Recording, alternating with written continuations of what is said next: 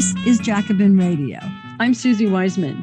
The first ever simultaneous strike at the big three automakers, General Motors or GM, Ford, and Stellantis, started September 14th with 13,000 workers walking out of three assembly plants in Michigan, Ohio, and Missouri, involving about 10% of UAW or United Auto Workers members at the big three. Instead of striking all plants at once, select workers stand up and walk out on strike. Shawn Fain, the new militant leader of the UAW, says this tactic keeps companies guessing which other locals will be next.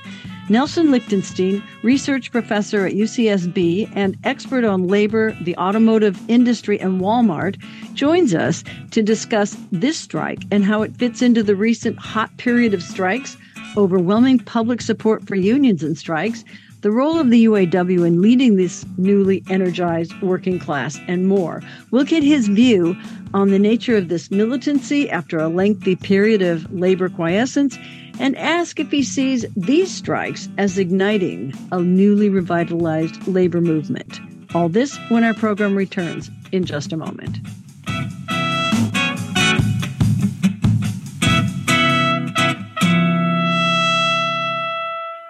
This is Jacobin Radio. I'm Suzi Weissman.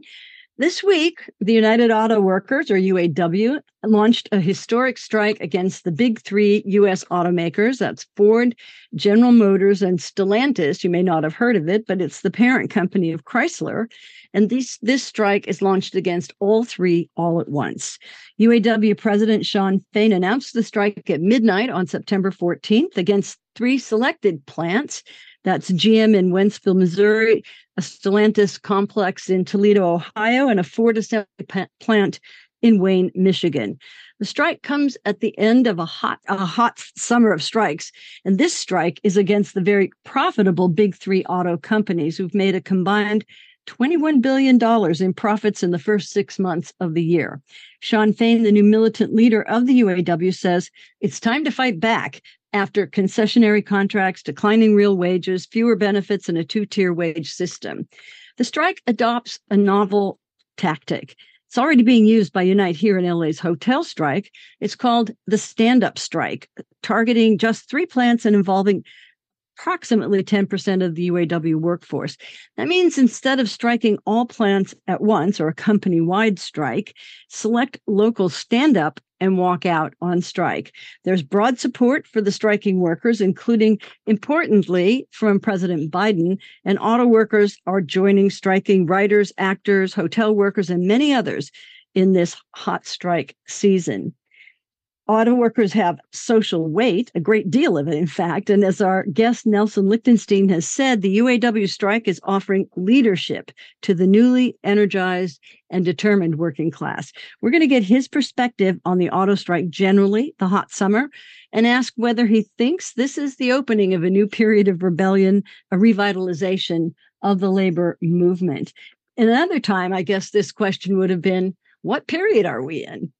Nelson Lichtenstein is a research professor at the University of California, Santa Barbara, where he directed the Center for the Study of Work, Labor, and Democracy. He's also written about 20th century American political economy, including the automotive industry and Walmart. Among his many books is The Most Dangerous Man in Detroit, Walter Reuther, and the Fate of American Labor. And his most recent book, which we're going to talk about one of these days soon is a fabulous failure the clinton presidency and the transformation of american capitalism forthcoming in 2023 so nelson welcome back to the show Thank you very much. No, the book is out. It's out. It's been out for two days. So okay, all right. Forthcoming is it's now out. Okay. Yeah. So let me just start right away. Uh, we have a lot of time, but I want to ask you this. So the last time you and I spoke on the air, we were talking about the uh, UC strike, which was historic and gigantic 46,000 people on strike. And they were organized for the most part by UAW. And at the time, you made the point that the UAW was no longer just an auto workers union. So now I guess with this new militant leadership and this and auto workers on strike, you could say auto is back in the UAW. So as an expert on the UAW and its former leader, Walter Reuther, the most dangerous man in Detroit. I wonder if you could use all of that to sort of assess this historic strike t- taking on the big three simultaneously. And sort of by way of introduction give us a huge o- overview Yes, well, it is. It is, I think, re- remarkable uh, what what's what is happening, and and the graduate students are in motion, and and and are there's a great union impulse there, and uh, the, clearly the the auto workers has been a reanimation of the um, auto worker militancy and commitment, and I I've gotten reports from the picket line make that pretty clear. So, you know, we are in a moment. Uh, and then I, I think no reason to doubt the statistics that, you know, 70% of Americans are in favor of unions, maybe more, and 75% are in favor of this auto strike. So we're in that moment. That's a that's good. That's terrific. Uh, way, way to go. And I think that the striking the, the all three now they've begun just uh, the uh, one plant in each of the of the so-called old big three I think the theory is that as the negotiations go on, and if they do stall or, you know, then they'll okay, we're going to strike another three plants, and then keep the the ones that are on strike continuing to be on strike, and and sort of the thing will build over the, next well weeks, maybe maybe even month. I don't know. That's I think part of the idea. But the striking the the big the three is the first time. I mean, in the entire history of the auto industry that that has happened. So, you know, why is that? And how does that link up with other uh, uh, well in the in the more salad days of the UAW back in the post-war period up through really the 70s when the union was quite large and strong and and basically the auto industry was was in fact the big three only uh, how does this compare i think the decision to strike all three comes out of a both a both weakness and strength mm-hmm. the weakness is that pattern bargaining, which used to be the, the way they did it, meant that the UAW would choose one company as its as a the target. They would strike. Often Ford. Ford seemed to have both money on the one side and kind of you know was a little bit more innovative uh, than others. Uh, anyway, they'd strike one of the of the companies, and then uh, reach a settlement, you know, or maybe a long strike, reach a settlement, and then that pattern would be adopted by the others. And that, and that worked when the, the entire auto industry was unionized, basically, and and when the companies uh, were had really a, an oligopoly. Oligopoly. Well, today that's not the case. there are mm-hmm. many uh, auto plants, obviously the transplants, uh, not to mention Tesla, uh, are non-union, uh, and so I think there's a there was a fear, correct fear, that a pattern pattern bargaining wouldn't work. Uh, either either the the the uh, Stellantis in particular would balk uh, at it. Uh, Stellantis gets lots, most of its revenue from Europe anyway. Uh, General Motors gets most a lot of revenue from China. They produce more cars in China than in the U.S. So there was sort of a fear that the uh, pattern bargaining wouldn't work, and so we have to do it. Uh, strike the entire strike, you know, strike all of the the companies, and then of course the the, the idea is that the, the companies won't know which of their plants are going down. They will sort of compete with each other to offer, you know, more concessions, and that's that's the that's the hope of the union. Now that's the weak weak side of it, and the, and I can go back, and I think the weakness is important to know about. Especially, yeah, let's go back to that one in a second because I want to ask about that. But just yeah, go ahead. Let me get this. I mean, they mentioned this mention what I think the strength of it is. Yeah, the strength is of striking all three is there is in the past we just struck one. Those workers who were who were not on strike uh, they said, "Well, what about us? You know, what do we just sit here passively?" No, the the the auto workforce and working class they want to be engaged. They want to fight, and I think that this is a way of saying, "Yes, you're all going to be ready." And those of you who are on strike now, be ready. You'll you'll be ready. You'll be will be called upon. So there is that. I think that's the strength of it. And secondly, and I'll talk. We'll talk more about this.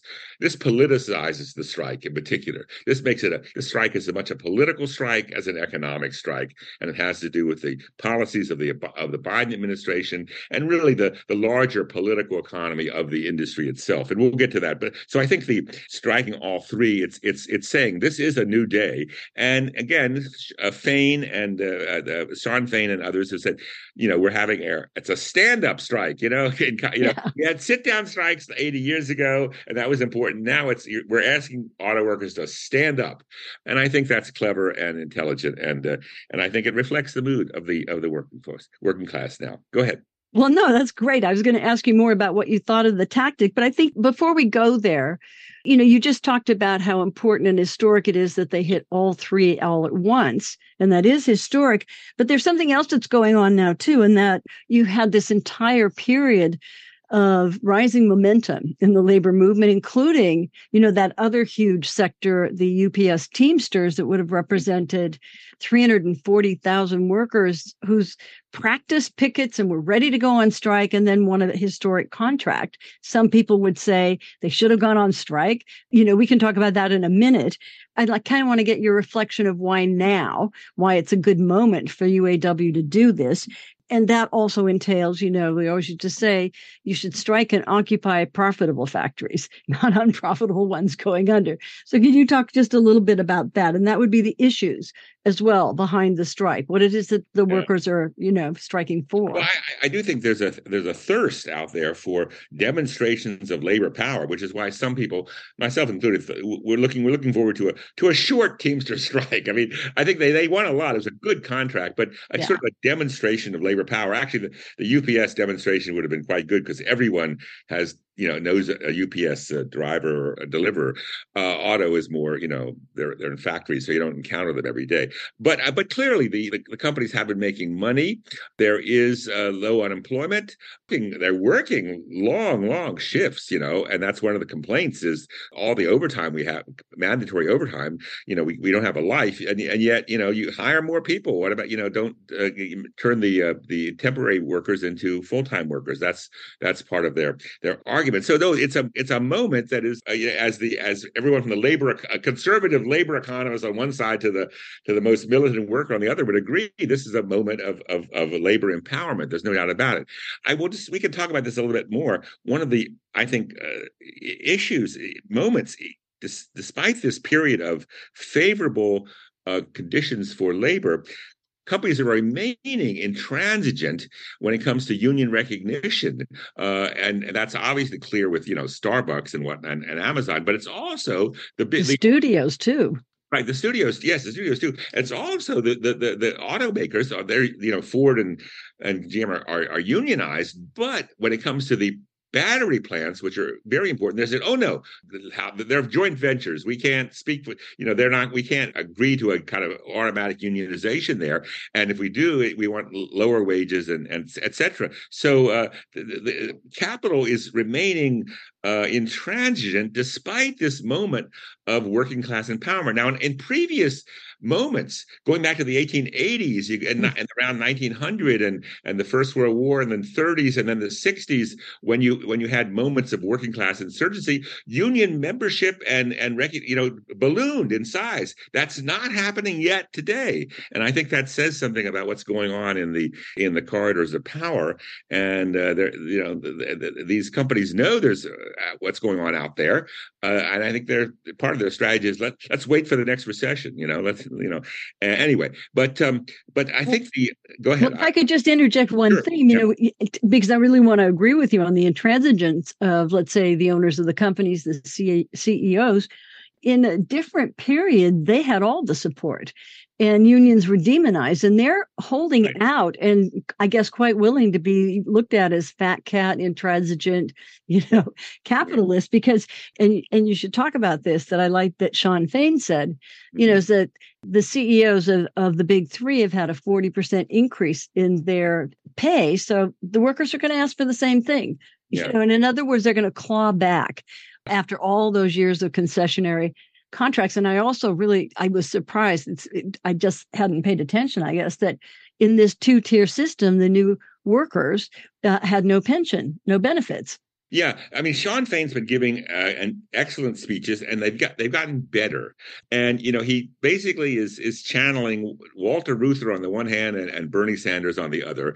And I think that's partly. A, a, a, I mean, let me, let me say one of the most remarkable things that's happened inside the UAW is that he has uh, uh, appointed and recruited to his staff people who are once oppositionalists. Uh, that is, people around labor notes, and so uh, people like Chris Brooks, uh, who was a writer for labor notes, and and, and Jason Furman, a, a, radical labor writer. They are now on his staff. I mean, and and so you know this for Phil for forty years there has been this uh, ginger group outside the UAW, you know, saying let's put some movement back in the labor movement. And they've been you know the fighting fighting the you know uh, the labor notes group, uh, which I identify with, and now you know okay, there's a kind of a popular front. You know, you know that's and that's really good. I'm I'm in favor of this kind of popular front. And so um, you know, I mean, that, that's not going to solve the problem, but I, it it does mean that that I think Fain is becoming a very is a very skillful leader, and and and and and it raised the profile. And the, by the way, the idea of this strike, you, we're going to strike three factories now, then next week another three, and you know, et cetera, et cetera, is a way of keeping this thing in the news, and I think that's important, keeping it in the political news, because in previous years, you that you know, the first day of the strike, oh, big headlines of strike, and then everyone forgets about it, you know, and then it, especially when the when the when the union and the management in secret are having these negotiations. Well, Fain wants to you know advertise exactly what's been offered, and and he's doing that. So I think that's uh, very important, and I and I think they're doing it skillfully. And uh, I, I well, would, so yes, go ahead. No, I'm just really curious because I was going to ask what you thought of the of this stand up strike tactic. And it sounds like, you know, in the beginning, you were talking about the strength and the weakness. Uh, but my first reaction was, well, wait a second. That means all these other factories are still working. So yeah. how's it going to hurt no, well, the big three? so I'd like to hear your sort of yeah, generalized yeah. view of it. right. Right. A union's leverage is greatest on the eve of the strike when the management doesn't know whether it'll happen or not. That's why so many deals are cut at, at 2 a.m. in the morning. But the, the Fain's idea here is that as negotiations proceed and as if the companies remain tough, then Fain will just get out, go out there with a podium and say, "Okay, I am now asking the workers that Ford, uh, the Rouge, you know, uh, local 600, to stand up UAW." And then that next week they will go out, and then he will go. You know, he will he will keep this in the news and say the reason we're asking is that because because Ford has refused to do X or Y, you know, and we, we we're demanding that. And so, uh, and then of course, they're behind the this helps preserve the strike fund, but I think it also helps keep it in the news. And I think the auto workers are, are sort of eagerly waiting for, you know, are we going to be called on next? And I think they that, that helps them kind of kind of I mean, kind of mobilize themselves, uh, you know, in, for this. So I think it I think it's a good tactic. We'll see. How, well, I mean, they could have some. Yeah, it's amazing they can keep it a secret in this era of total surveillance and everything yeah. else can they really i mean because the idea was not only will it keep it in the news but it'll yeah. sort of keep the companies off balance because they don't know where it's going to strike.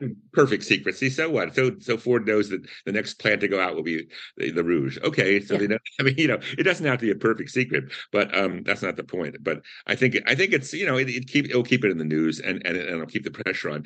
I, I do want to say something about politics here about the biden yeah. administration.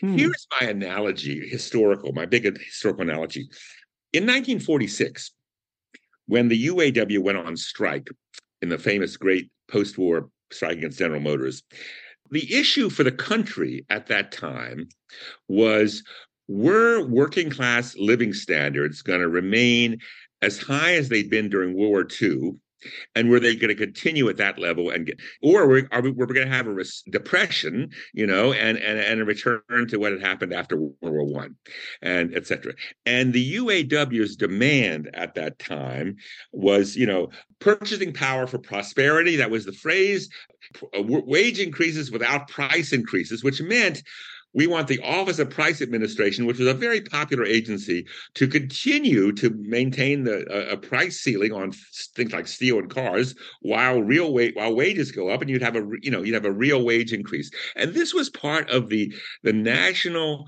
uh, political sort of not consensus exactly, but it's been, it was what the New Deal wanted, what the wartime New Deal wanted, what even the Truman administration, you know, wanted. And so the union strike was in not just for auto workers, and of course Reuther was very good at making that clear, but was in the interest of the entire working class. I mean, they didn't quite, they didn't win what they wanted, but they won, they did, in fact, set the stage for the doubling of working class living standards over the next 30, three decades, which, you know, like was pretty important. Like the only time it's happened in the last 175 years of American capitalism, okay, where the real working, you know, in, uh, incomes went up, uh, double real incomes. Now, Fain today and the UAW is saying, okay, and this is what is the what is the governmental policy the you know it is to have a transition to a green economy in the process reindustrialize the midwest with jobs that will be uh, good jobs and frankly be a prophylactic against Trumpism. You know, that's what the that's right. what the is, is happening. And so Fain is saying, and, and the UAW is saying, this is what we're fighting for. And it's really fighting for what the at least a, a sizable slice of the of the of the polity also wants. And by and they're forcing, you know, and encouraging Biden, you know, to in fact, you know, he did in fact say yes, the auto, auto workers deserve more money. Now the problem is here. You need the devil's always in the details. And the Biden administration put out all this money to help plants transition, but what are the criteria exactly under which? I mean, how what kind of criteria whereby the but both uh, you know unionism will take place and high wages in these battery plants, and that's where the you got to get this get the details right. But nevertheless, that's also part of what the UAW is doing. That's part. I think that's that that's the potential for saying, and and Biden will be able to say can say, yes, what, what, what am I doing? I'm, I'm supporting the working class. Here's a concrete example, not just announcing I'm the most pro-union president, you know, but just here's a concrete example. I, I helped, you know, create, you know, uh, thousands of, of new, better jobs. So that's at least what Fain is and uh, Fain is doing. And of course, they haven't endorsed Biden, and that's right. He, they said, you know, you have to earn our endorsement. Well, they're they're pushing that, you know. And it's really interesting that Biden came out with that speech, you know, saying he supported workers getting more wages because it'll maybe in his thinking, as we move into an election season, offset the terrible role he played with the rail strike, yeah, right? Which right. was, you know, another strike where workers have social weight. right. Yeah. I, I, I, at this time, and let me just make one little yeah.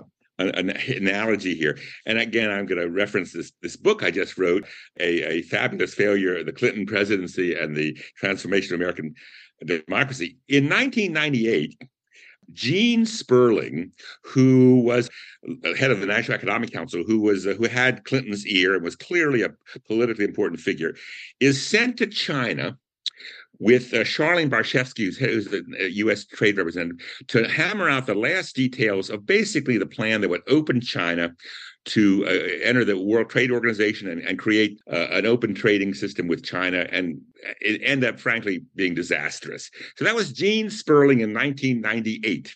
Well, just this week, I read that Gene Sperling, he's been sent to China, he's sent to Detroit with with uh, uh, Labor Secretary Su. What is her first name? Labor the Labor the acting Labor Secretary. Yeah. Uh, I don't want to make a mistake. Su, she's, yeah. she's, excellent. Su yeah. is excellent, but she doesn't carry the political weight of Gene Sperling. Gene Sperling is like a the Chinese saw him as a commissar, and and he and he was, and he is. Uh, so so he's now now this just shows the the nature of how politics can change. You know, over the he's now presumably he's going there to uh, to put pressure on the auto companies to to to you know cut a deal with the with the with the UAW. But it but I, I was struck by that historical turn of of, of the of the of the uh, it's absolutely incredible. Yeah. Well, I mean, I, I want to ask a little bit later for more of your ideas about, you know, how to unionize the non-union plants. But let's go back first and continue talking a little bit about the tactic of the okay. of the yeah. stand-up strike because so many people are are calling it, you know, the 21st century equivalent to the 1930s sit down strike.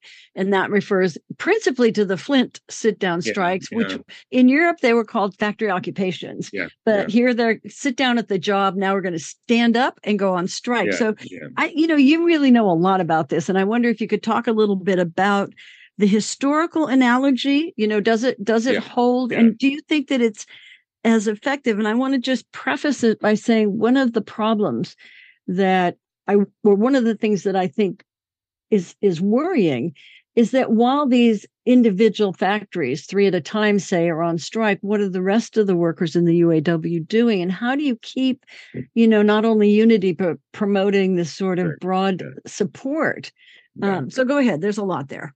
well, I mean, I think the oh social ideological perspective that that you know the uh, you know we're we're having a, a, a historic strike, an important strike in, in 1937.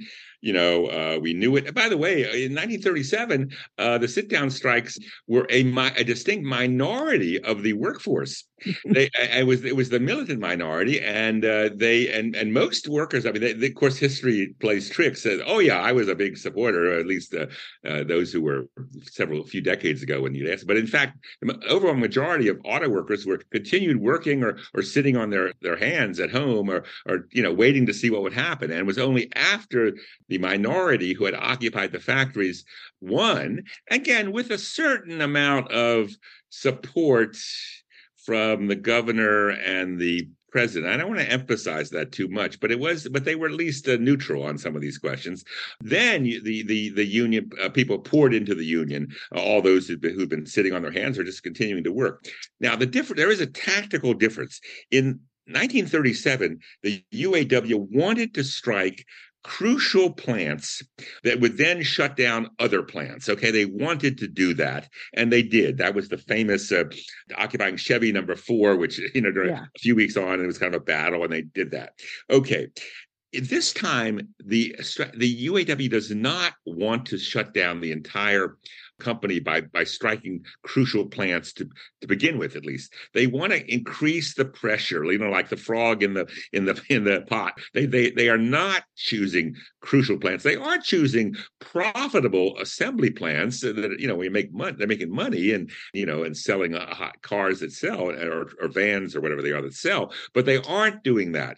The ideological and and and social spirit is the same but the actual tactic is is to increase the pressure slowly. They don't want to shut down the whole. Now, part of it is, you know, they saving money in the strike fund. You know, that's part of it. Okay, well, that that that that is the difference right now. Yeah. Yeah, unfortunately, or we don't know if, if, there's any California plants. Are there any California no, plants? Because no, we have a new. No, I was just going to say this new bill that uh, you know Governor Newsom Willer won't sign, which is to give unemployment yeah. pay to striking workers. Yeah, no, there are no uh, auto plants in California. Uh, well, there's Tesla. We'll get to that. Yeah. Uh, I actually I gave a talk, in fact, to, to, Region Six of the UAW, which is the West Coast, and gave them a whole history of the of the aircraft and auto plants going back to the 30s. But um, what there is in California, and there is around the country, are parts depots. And here we could see some 1930s kind of action. When and if the UAW decides to strike these parts depots, and th- these things only uh, have like 100 workers or something, it's quite possible that the auto companies will bring in white collar management to try to staff them, basically. And this will create, you know, the possibility of fights and whatnot on the picket line. And the parts depots are very important because you know your dealers all around the country have to get these parts, you know, and when you get your car repaired, and so that would that would shut that down. And that may happen. That would happen toward the end if the strike keeps building and you know negotiations keep going on. I think one of the last groups they would shut down would be the parts depot, and and there we have the possibility of having you know people like DSA and and and yeah. other uh, support groups saying we want you to picket the parts depot in you know in, in California where there aren't any you know masses of auto workers. So I think I think uh, that's that's yet to come. We'll see what happens there. You know, kind of 1930s style you know action on the picket line. You know. And that also opens up a very broad challenge to, let's say, Taft Hartley and, and flying pickets. And which... well, right, well, yeah. I mean, I, I, think it's clear that the Biden administration is not going to invoke Taft Hartley on this one. I mean, I mean, by the way, I just I also some of the corporate talking points are oh, this is uh, going to hurt the economy, and oh, you know, no, oh. it's not. No, auto, auto. Here's what auto strikes. First of all, even when they were did shut down the whole industry, you then make up the production. You know, after the strike's finished. But here today, unfortunately, only 40% or less of the auto industry is unionized. And, and the auto industry, in terms of the, the economy as a whole, is is it's still very big, but it's not quite as big as it was, you know, uh, 50 years ago. And just on that point, in today's New York Times, that's of Saturday when we're speaking, yeah. in the blue, out of the blue, let's say, in this article on the strike, it says, well, it's going to ra- uh, stoke inflation, make car prices go up, and force the Fed to maintain high interest Yeah. rates. So all of a sudden, workers will be.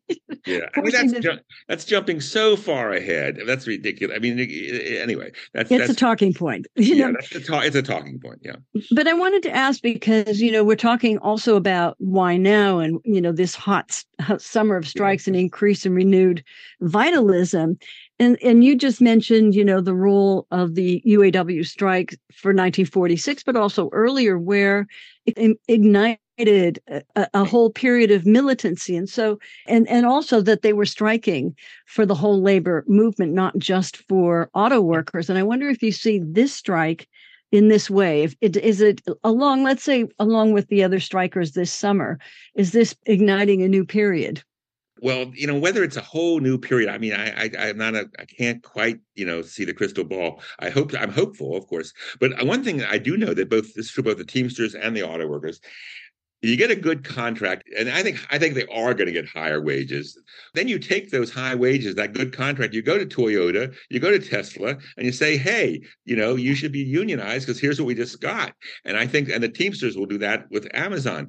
And I think that's very important because this this era of concessionary contracts and two tiers. Well, then people at Toyota or or other companies, they say, why should I join you? Why should I pay dues because you know you aren't doing so well? So that's that's one thing. Let me just say something about te- Tesla here. It's a Yeah, double edged double edged sword here. So the companies say, and in one sense they are correct in a certain sense. Look, if we have high labor costs, then and we have to compete with with Tesla, which already has the majority of electrical vehicles are being produced by Tesla, which is non-union and relatively low, low labor costs. Well, this is gonna they're gonna Tesla's gonna eat our lunch. So UAW, you are just being short-sighted and don't understand. Okay, that's what they say, and they've said that explicitly. On the other hand, the other side of it is uh, if the if you do give if we do win high wages at the at the big three, then we can take that that contract to Tesla and or Tesla workers and say, hey, join us. In theory, the big three would like to have Tesla be unionized. They'd like to have Tesla have higher costs because that would be good for them. But you know, do we think the UAW can really organize Tesla? Mm, maybe not. so so here is where the the you have this eccentric billionaire who's kind of trending fascist uh, Mhm. you know, with many, many billions to spend. You have a terrible labor law, you know, which means he can he can run roughshod over his workforce, you know, at the at, at a plant that used to be a font of militancy in the area. I I, I was down there. I was down there more than fifty years ago when the, when when it was a GM plant, and we Berkeley students went down there to to greet the workers at the at the start of the General Motors strike in 1970. That tells you how old I am. Anyway, you know, yeah, yeah. So organizing Tesla is is kind of existentially important in terms of the green transition because you know if not, then these companies are going to be resistant. So this is why. Uh, you know everything is at stake here, and and the the fate of, of labor law, and and the nature of the working class in the Midwest, and and the whole and and Trump's appeal. You know, it's all there. No, Uh, but this is really important. And it really takes us into this whole conversation about Tesla, but also Toyota and Right. all the battery factories. Because what you said, you know, up top when I asked you to give the overview, you said something like automatic unionization if they win this strike, something like that. And it, first of all, just to let the listeners know that Oh. you don't just have uh, the big three and Right. everyone's in the Right. UAW. Tesla is big. And as you said, not only big in terms of creating these electric cars, but also the batteries. And then you have all Right. these various uh, battery hubs. Well, I think China was the global leader in, in manufacturing batteries, but now North America is fast uh, growing, uh, becoming this battery hub. So you can't have the electric car without it. And now there's just been one concession on battery charging stations around the country that Yeah. Teslas will be the standard and they no Yeah. longer can have you know all these crazy things where people can't drive until they can find a place. Yeah, Um, And yeah. as you mentioned, of course, uh, the um, moving to fossil free or uh, less fossil fuel. So it's a big part of the Democrats' agenda, increasingly so. So let's, I just wonder how you see this sort of fitting in. You've talked about it a little bit, but how do you unionize those plants in this conjuncture?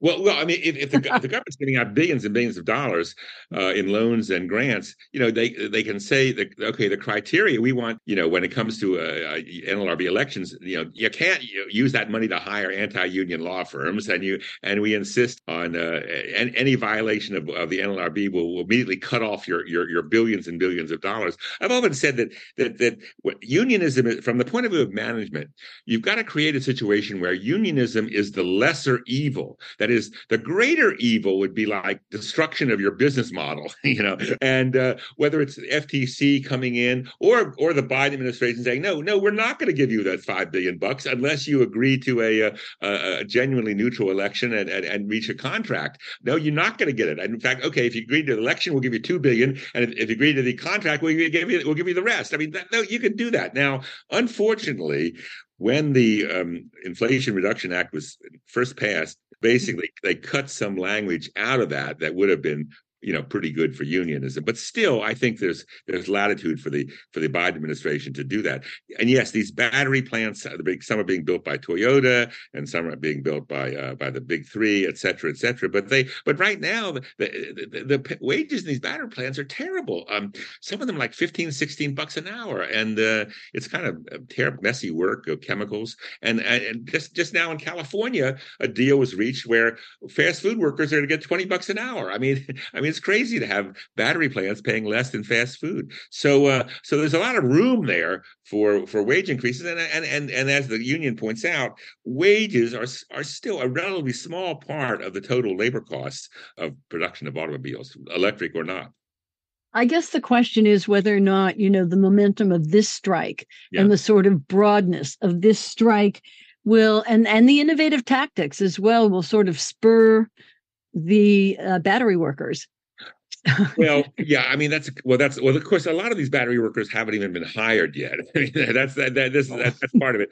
I mean, but you know, you can you can you can reach agreements about it's you know project labor agreements. We do that all the time with the building trades. Oh, we're going to build a you know a big uh, federal building here, and then you work out the project labor agreement between the contractor and the and the workers, and then it's a union. In fact, they they've done that on the construction of the of the battery plants. They've actually worked out those deals uh, with the building trade, so that they're going to be union built. But then, what about union operated? That's you know, and there's I don't see what the distinction is. Why not have the same kind of agreements that you know u- union operated? So um, uh, there's a lot of latitude and a lot of leverage that the that the government potentially has, and I think the UAW is is the strike is in part saying we want you to use that and and you know uh, not just our endorsement it's not just a question of endorsing or not it's a question of we have this strike you want the strike resolved? Then then you have to get going on on on, on these some of these things that will ensure a, a higher wage unionized uh, electric transition.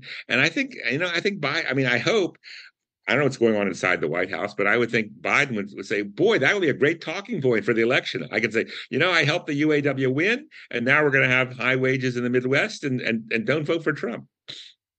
Well, that's a very good talking point. So, so let's let's kind of transition. I mean, I think you know we've talked quite a bit about the tactic of the strike and yeah. the scope and the importance. And and one of the big reasons that we have this and that we had the UPS. I want to go into that as well as how do you see, you know, that long period of quiescence of the labor movement coming to an end and now we have this revitalization of activism, a huge wave of activism and super, you know, amounts of support, let's say, for striking uh, workers from baristas to writers to, to actors to hotel workers and now to auto.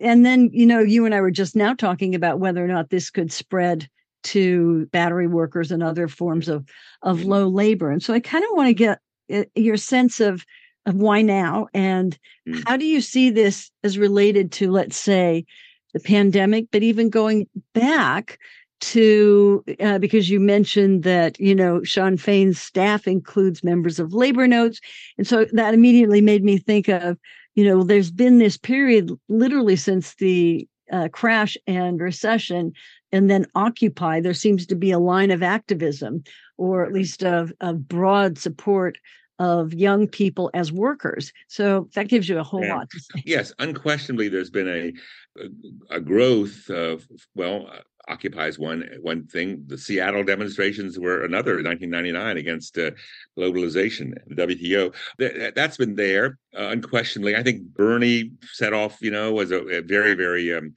important influence there. So that's that's all been happening, and then the pandemic did, I think, discredit management in a kind of fundamental way, a kind of sense of for you know only six percent of the of the private sector workforce is unionized. So for most people, unions are somewhere on the moon. They're, they're there. They they you know set our schedules and this, but they sort of take care of things. And when the pandemic came along, I think there was a sense of of of, of, of betrayal, and I think that that was quite important. And the uh, legacy of that remains there. And people have lots of stories about oh what was it like during the pandemic? you know? And for example now so people you know work remotely. I mean this is this doesn't apply to auto workers but it applies to a lot of other people. And well hey it's working remotely. Well you know what you know so there's a kind of uh, uh that that was you know disruptive. It was a huge thing. It affected tens of millions of people. Things don't usually affect tens of millions of people in the workforce and, and that did. So that's another thing.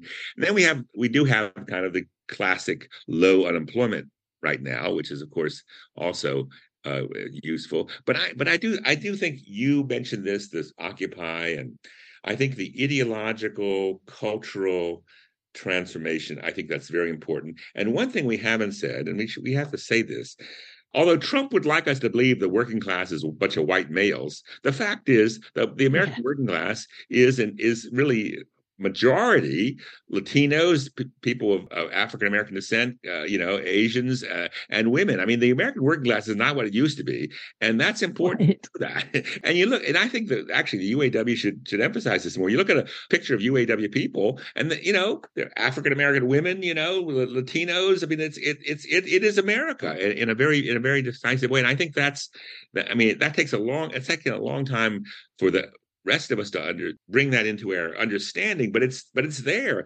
And there's a good reason uh, you know i think black lives matter was a movement that actually you know had millions of people and that created a kind of politicization, uh, you know, at the bottom, which which you know renewed it. I mean, in a way, and I think that's important. So I think, and you know, the the slate that Fain brought to the fore, he defeated an African American, but no one commented on that because he had two or three African American women on his slate, you know, and etc. So uh, the UAW does uh, exemplify interracial America in a in a fundamental way, you know as do most of the other unions as yeah, well. If you look yes, at you know the ones on strike but yeah, right now. Uh, the the hotel workers are are ninety percent uh, you know Latino, five percent right? Latino. Yeah. Um, I guess this also touches on the on the level of active support. So it the real question, you know, and this is a this is not really a fair question, but you know, we had during the pandemic we had a lot of social supports for people that allowed people not only to decrease child poverty which is now doubled more than doubled but then also allowed people the time at home to rethink their lives and that was also very important even though you know and so there was this thing that didn't pan out the way others thought it was in the big quit.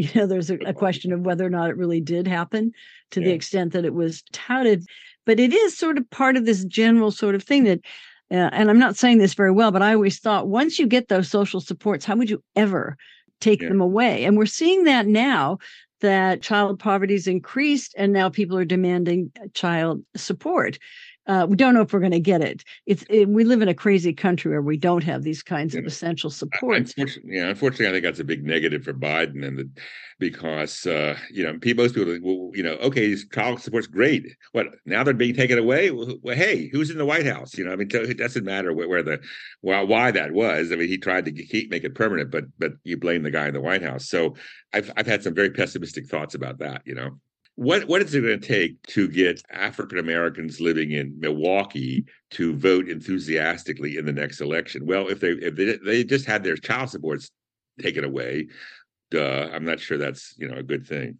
And it isn't just Biden that did that, of course. Of course but, no, of course yeah. not. But he's being blamed for. He would be, you know, that would he would be, you know, he would. Yeah, be yeah, no, but I think this is a really important point because Biden's uh, Build Back Better, which you know was Yeah, yeah, yeah, sabotaged right, by. Was sabotaged. Manchin and Sinema, Right. was really the beginning know. of It the was, it New was very Deal. good. It was, it was, and they called it the, the COVID welfare state or the COVID New Deal almost, you know, and and it lasted for three years. And you're right that one of the sort of laws of political science is, you know, it's very hard to take something away, but this did just fade away. Yeah, and the same is true with with uh, student loans. That Biden had a program for, for Huge. forgiveness of student, and the, and the courts axed that. So I mean, I, the, the the right wing is very clever in in trying to figure out how to demobilize, you know, the the, the left, you know, and I think uh, they they may be. Well, I, you know, I, I guess the, the reason I want to say there's so much that's going on that has been in a reverse in a sort of way. Who would have ever imagined Russia's war in Ukraine, for example, or the way that it's affected so many people? But the the labor movement has been a big the big up of this time. You can always say, yeah, all those things are happening, but look at all these strikes and look at the broad support. Mm. So it takes me back to just you know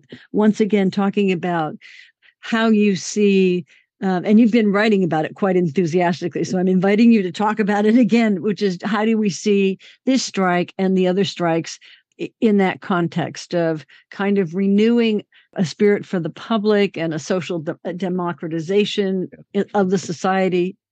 Yeah, I mean, I think I mean we we we may live in a social democratic moment, not a revolutionary moment, but a social democratic moment. I don't want to make that that's just pretty much these days is revolutionary. right.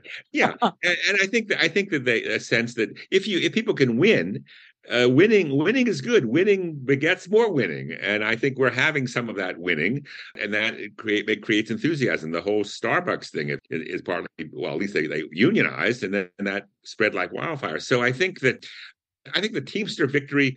It was a victory. It was a good, good contract. It Could have been better, but it was a very good one. So I think that's you know that's the kind of message you can take to many, many other people. And and and and you know and and there's a reason that you it's interesting unionization. Most people don't even know what a union is, but at least they Mhm. they support it. They're looking for something you know to oppose kind of this uh, inequality. Let me say one more thing about inequality. I think Yeah. sometimes the left makes a mistake in emphasizing oh so and so is you know uh, Mary Barra or, or some other some rich person is getting you know all these millions of dollars and that's 500 times more than the ordinary worker. Most ordinary workers they never encounter a billionaire. They aren't they they may see that as a kind of abstract thing. What they do see is the person next to them on the on uh, and working is is making you know three dollars more an hour than they are. That's what pisses people off. These sort of inequalities within the working class, and the two tier thing is clearly that's obviously in auto factories, but it happens everywhere. It's all over the place uh, in you know every service sector job, uh, hospitals and whatnot. So it's Airlines. those inequalities which grow during periods of labor weakness management you know makes all these kind of their own decisions and- and that's what people get pissed off about. And one of the things that the union movement did during its moment of power was to the in the period of great compression it wasn't just that the ceos got you know relatively less than workers. It was that within the working class there was this compression. So in in in michigan in the state of michigan in like 1955 African American auto workers earned 95% of what bl- white auto workers earned, you know? And uh, uh, you could find that in lots of places. And that and those those inequalities have grown in- a period of union weakness. And that's what that's what the unions are, are seeking to do. We want, you know, we want to we want progression. We want we want to know what's going on. We want to, you know, define the the structure of, of the wages so that it is it's less inequitable. And I think that is important important and will and has will have a, has as much of an impact as you know denunciations of, of the billionaire class much as i think that's important but i think it's all you know you see you see where i'm going on that yeah Yeah, I do. And I think it's a good talking point to say, well, they got a 40% raise, so should we. right, right. But on the other hand, you're absolutely right. And if you think about all the strikes that have happened, they're against the two tier system, but they, people have always been against the two tier system, I think, at Yeah, least I mean, in, at the They workplace. have, yeah, they've been against it, but they've somehow had to accept it. In Hollywood, the same thing is happening. In Hollywood, the kind of the the the, all sorts of irrational wage uh, structures, and they're and the and the they're trying to create yeah. and trying to create uh, sort of schedules of what, what are the residuals, what are the,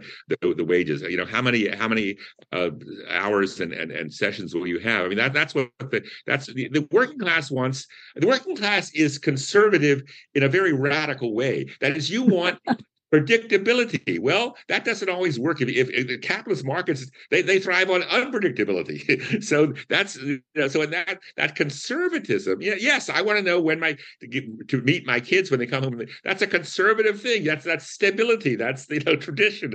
But capitalists, you know, oh no you got to work overtime because we just had a had a sales spurt in in in uh, in some country so i mean i think that that's uh, that's something that the unions the unions do unions do that and management hates it frankly so this is sort of the final question that I have for you, and I think it's really, you know, it comes back to it. I think you, uh, there's a quote I wrote down of yours, um, mm. which I don't know where it is. Nonetheless, you said that the UAW is much diminished, but in periods of social change and turmoil, well, organized sectors of the working class, even if they're a small mm. min- minority, can be a vanguard. Millions right. of Americans, workers and non workers, are thirsting for that. And I think it's possible that the UAW strike is offering that leadership. So, can you just talk a teeny yes, bit about well, yes, that? Yes, Look, the working class has always proceeded with a vanguard. A minority has, you know, with with with consciousness and power and and a sense of purpose, and that's what uh, from going back to the mid 19th century.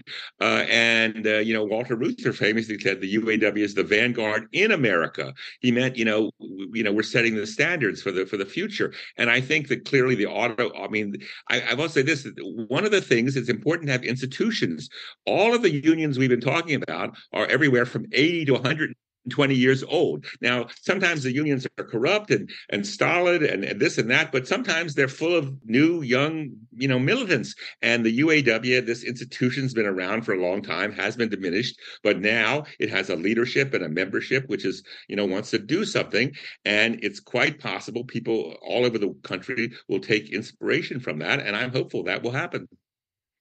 Nelson Lichtenstein, thank you so much. I wanted to say from your mouth to people's ears and feet, you know, because this is really exactly what we need in this period. Nelson's latest book, which just came out, is called A Fabulous Failure The Clinton Presidency and the Transformation of American Capitalism, just out by Princeton University Press. And we're going to talk about that at a later date. But you should also take a look at uh, Nelson's biography of Walter Reuther, the most dangerous man in Detroit.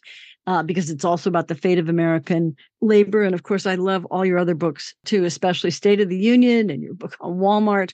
Um, but I want to thank you so much for sharing your insights today.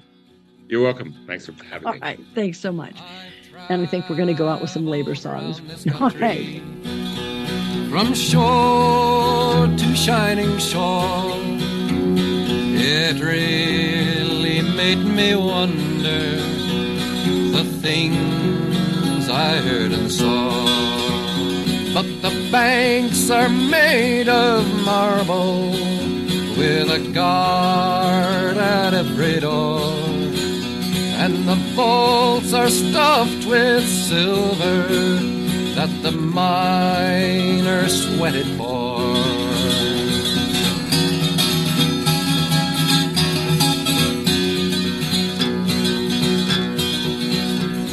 I've seen my brothers working throughout this mighty land. I've prayed we'd get together and together make a stand.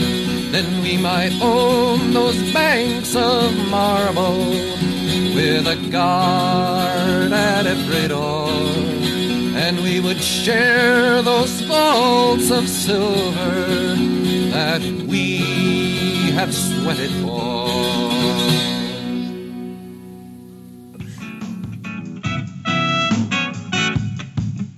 Thanks for listening. I'm your host, Suzi Weissman. This is Jacobin Radio. Thanks to producer and director Alan Minsky and to Jacobin Radio's Micah Uetricht.